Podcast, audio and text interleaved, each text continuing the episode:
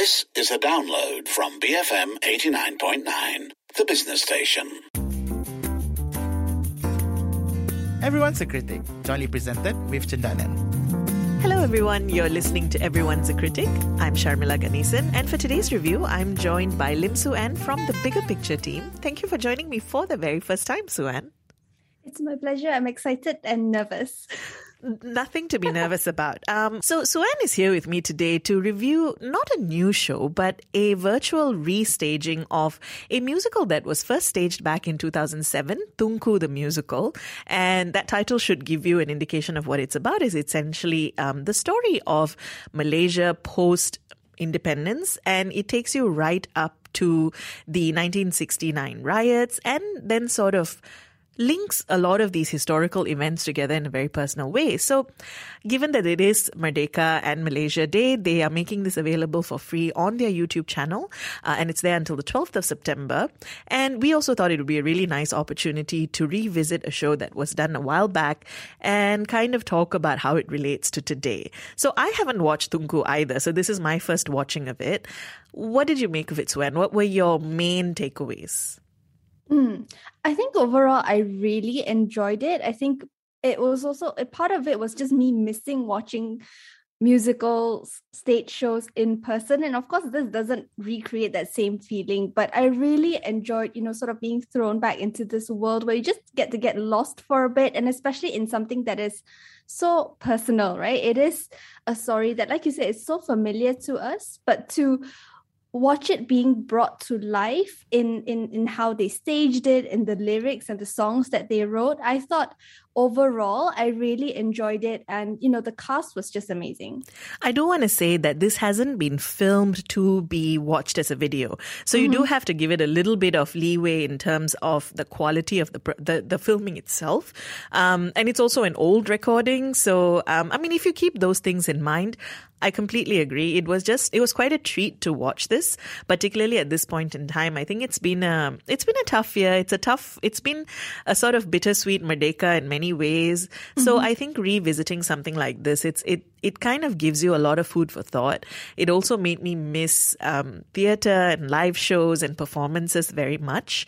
Um, just to run through um, who the people involved were. So the show was written by Lim Chuang Yik and Tengki Gan. Um, and it features music by Mervyn Peters, choreography by Joseph Gonzalez, and really um, a whole host of names on stage that you'll probably still recognize. Mm-hmm. Douglas Lim, Tony Eusoff, Maria Yasmin, uh, Doreen Tang. So uh, it's a really good I think, capsule of also that era where musical theater was like a really big thing in Malaysia. I remember back in the um, I want to say like the early to mid 2000s, um, mm-hmm. there were a lot of these musical theater productions coming out, um, inspired by things like Puteri Gunung Ledang. And so there were a whole bunch of these sorts of shows happening. And it's kind of nice to be reminded of it. Let's talk about I suppose let's break down some of the different elements of the of the show. So it was interesting to me that though it's called Tunku the musical, the musical isn't actually about Tunku Abdul Rahman. It's mm, more right. about him and his place in history and I think almost a certain ethos that he embodies. Um, and that I think was interesting to me because I didn't realize that that's how the show pans out. Mm, same. I, you know, I read the synopsis before watching it. I and for some reason, it still didn't occur to me that the show wouldn't actually involve Tunku in it at all. You know, for some reason in my head, I thought that Tony Eusoff was playing Tunku Abdul Rahman.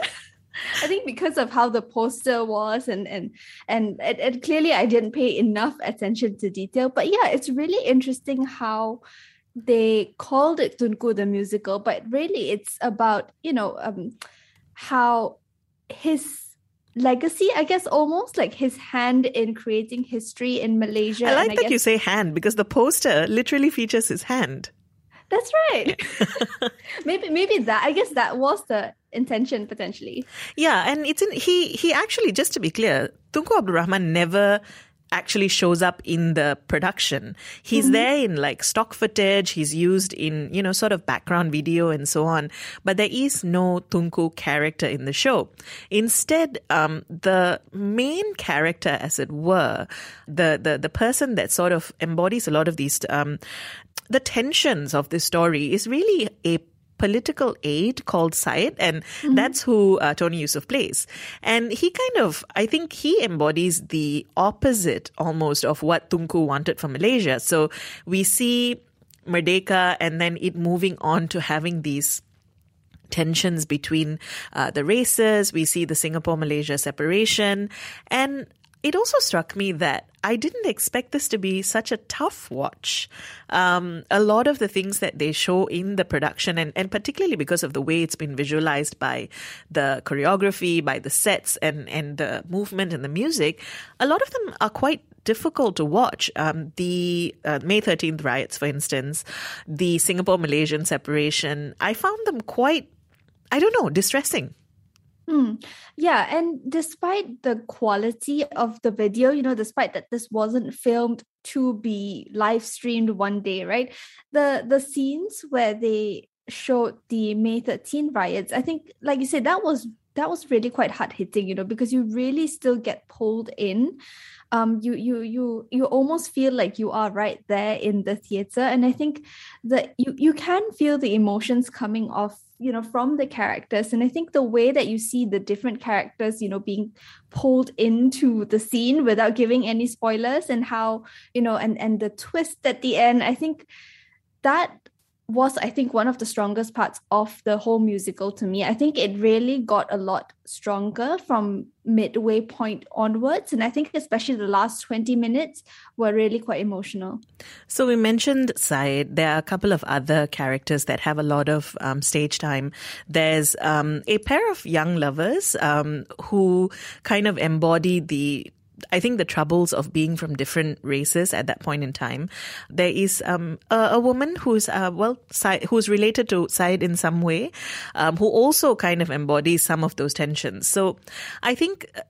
The thing that perhaps was a little bit of a letdown for me is that these characters are really interesting mm-hmm. and the history that they're set against is very interesting, but the plot was not the strongest. I felt like the the story almost relies on the characters and the and the, our historical knowledge to carry it through without necessarily doing the best it could with the story. Definitely, definitely. There's a lot that it, it expects you as the audience to know about, right? It expects that you go in already knowing what is going to happen.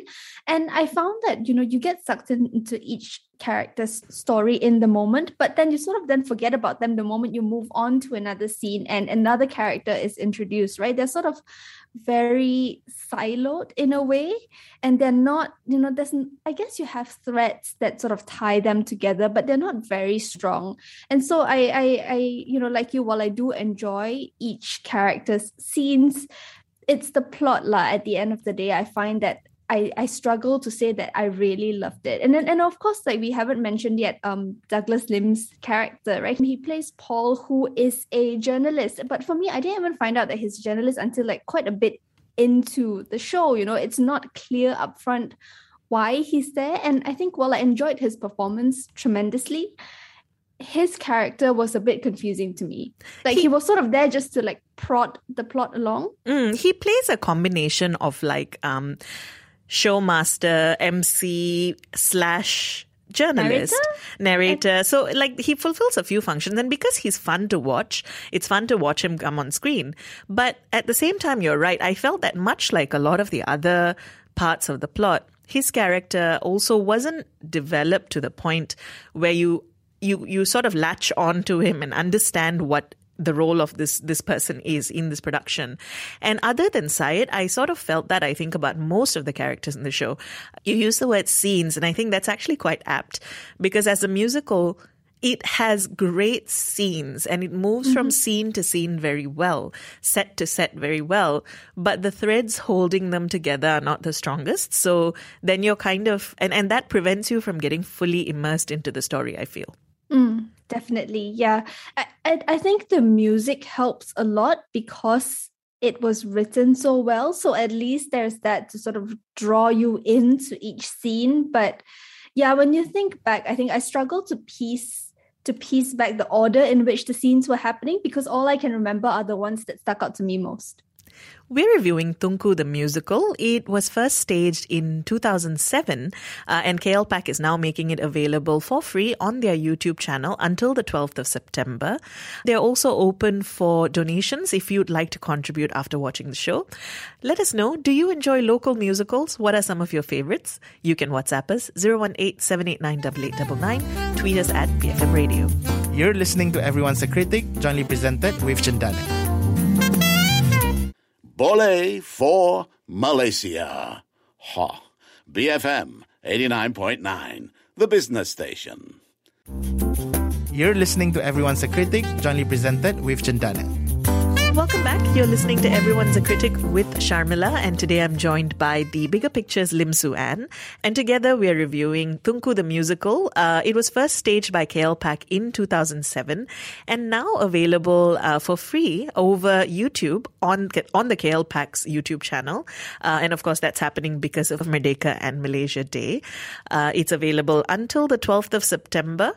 And we've spent quite a bit of time talking about the story and um, and the characters and the plot. I wanted to get into how the show looks um, because I think mm-hmm. that's actually one of the biggest strengths of this production, and it really made me wish I had been able to catch it when they first staged it. I loved how they work with. Um, I think my favorite thing was actually the screens, and so when something is happening on stage, they have all of this historical footage, sometimes of Tunku Abdul Rahman, but you know sometimes in like a romantic scene, they even play around with P. Ramlee movies. Yes. Um, and it was really lovely. Like everything about the, the set um, and the way they navigated the set, I enjoyed so much. Mm, I think in when when I think back about it, it's a very simple set, and yet it evokes so much emotion. There's such familiarity with it, and I love that playback of old footage on the screen you know it it's it gives it such a nostalgic feel when you're watching the musical like you're sort of traveling back in time for a bit. And i think there's there's something about how malaysian it was that i really loved. Speaking of traveling back in time um, what did you think of the costumes? Because i I really liked how they went with um, almost uniformly black, white, and gray for everyone as a way to kind of evoke the black and white nature of the footage that they're showing and of history. Um, initially, I was like, "Oh, why is everything so dull and drab?" But over over the course of the show, I think I I really started enjoying how I don't know how fresh it looked. Hmm. Interesting. I don't think I actually noticed it, but now that you mentioned it, you know, I do recall that really it's only at the end that they are suddenly in very colorful yes, clothing. suddenly it's all in color. I, I guess that shows how it felt right to me. I guess that they were in black and white. It was fitting with the emotions and with the backgrounds that they were showing on stage. Did you have favorite parts or favorite sequences? Hmm. I think some of my favorite ones have to be when um, Syed was with Maria, I think her name is, um, as well as the younger couple, I think, because that was really the very personal manifestation, right, of how the racial tensions during that time had affected people on a very personal level with their relationship with the people around them rather than a very big picture look on society. That's so interesting because I think my favorite scenes were almost the exact opposite. I liked Syed every time he was on screen. Um, I really think Tony Eusoff was so good in this role, in a role that's very difficult to like, um, mm-hmm. but he was very charismatic. So you can also understand why he commands the kind of following that he manages to. Uh, but my favorite was actually, um, well, I had a couple. One is when there's this sort of little um, argument between a Chinese uh, vendor and a Malay vendor about who laksa belongs to. I thought it was so Malaysian and so fun to watch. I also really liked the way they visualized the Singapore Malaysia separation. Um, mm-hmm. And then there's this really nice. Um, scene of the vote that happens right before the um, May 13th. And, and, you know, basically it's all a voting booth, but just the visuals of it and how they visualize this idea of the vote on screen, um, I thought that was really, really clever. Mm. I, I actually just want to briefly touch on that Laksa point, right? I thought that was such a smart move because it's it's such it's an argument that still is so relevant up until today. You know, we defend our food and at the same time fight with each other over our food. So my my thing was though, and, and I wanted to bring this up um, along that line of what makes a Malaysian story. One thing I did feel was missing um, was so the story, obviously, because it's also centered on May 13th, mm-hmm. um, has a lot to do with Chinese Malay relations. Yep. Uh, there are Indian um, ensemble members in the show, so in you know dancers and background cast and so on. But I did feel like the story as a whole didn't feature anyone Indian, and that sort of made me no, feel a little. I don't know, something felt a little off because it's it felt as if the Indian community had no place in this Merdeka narrative. Mm. Yeah, it's I think it, yeah, it's a bit strange, and it's not that it's not doable, isn't it? Um, um, there, there have been other Malaysian musicals centered around local stories that have sort of included the the the role that different races, different ethnicities play. It does it does feel like a a missed opportunity. I think that was also part of one of the reasons why the plot felt a bit weak because there was this sense that it was overly focused on the Malay Chinese tensions that were happening at the time. Do you think there's still value um, in watching these sorts of shows, archival shows that were staged? I mean, gosh, at this point, it was 13 years ago. I, I think it's definitely worth watching because, you know, at the end of it, when they were sort of um, fast forwarded to 2007, I think, which was when the, the, the musical ends, and when it was staged, there was that sort of hopefulness that things would change for the better. And I guess watching it now, 13 years later, you know, especially considering the past, what, 17, 18 months that we've been through and how turbulent it's been politically, especially, it feel it felt very appropriate that we're watching this again now. And also it made me kind of sad that maybe if this was staged now, it wouldn't be as hopeful as it was back then. I completely agree. You know, I didn't expect for the ending to get to me the way it did because it ends, I think it has something to do with the fact also that a lot of these performers, they're still active now. You know them, mm-hmm. they're recognizable. Um, they look so much more hopeful than I feel now. Um, you know, it ends with this um, colorful, grand song. And, you know, part of the lyrics say things like, perhaps someday we'll have the answer. And this was during Malaysia's 50th Merdeka. And we've now bypassed the 60th. And uh, even at this point in time, I think I, I suddenly felt like, oh, uh, how much longer do we have to work and try to have that answer, right? And I think that made me a little sad. I didn't expect that kind of a meta feeling. Um, and I think part of the challenge was, uh, I, I, honestly, le- the ending left me feeling a lot more bittersweet than I expected. And, and that's both good and a little tough. But like you said, I think a very appropriate watch for this point in time. Mm, and they ask a very pertinent question as well. They asked, What does this Merdeka mean? And I think it's something that a lot of us were actually thinking about this past Merdeka. What does it mean now to us? You know, I think a lot of people are struggling with the meaning behind the holiday, as well as whether it's something that we do want to celebrate at this time. Do you want to see this restage, do you think? I would like to say yes. I think I want to see it restaged because I want to see what they would change you know what the directors or the producers or the writer would change about how the story ends specifically because of this was written for a very specific point in time it was written to end in 2007 and 13 years later i think we've gone through so much um, I think no, no, we don't need to say 13 years later, just in the past two years, we've gone through so much. I think it'll be really interesting to see how it's staged today but i wonder if it would feel different i absolutely think it would feel different and I, I, would i think that i would like to see it staged i definitely would like to see it staged again but i would like to see so i mentioned the inclusion of um, indians but you know i'd mm-hmm. like to see inclusion of other communities as well i would like to see it perhaps being less um, less catered for just an English speaking audience um, and perhaps mm-hmm. make it more accessible because I feel like a story like this could be hugely entertaining and hugely um, important for people to watch. And to do that, perhaps you have to be less English, quote unquote, you know? Uh, but yeah, for all of those reasons, I, I think that watching watching what they could do with it in today's atmosphere would be both interesting and uh, perhaps tough, but interesting. Thank you for joining me to review this. It was my pleasure. Thank you for having me, Sharmila. We've been reviewing Tunku the Musical, uh, which is by the Kuala Lumpur Performing Arts Centre. They initially staged it back in 2007 and it's now available for free on their YouTube channel. Uh, so you just need to log on there and it's available till the 12th of September. Let us know, do you enjoy local musicals? What are some of your favorites? You can WhatsApp us 018 789 Tweet us at BFM Radio. Everyone's a Critic, jointly presented with Cendana. For updates on Malaysian arts and culture, visit www.baskl.com.my.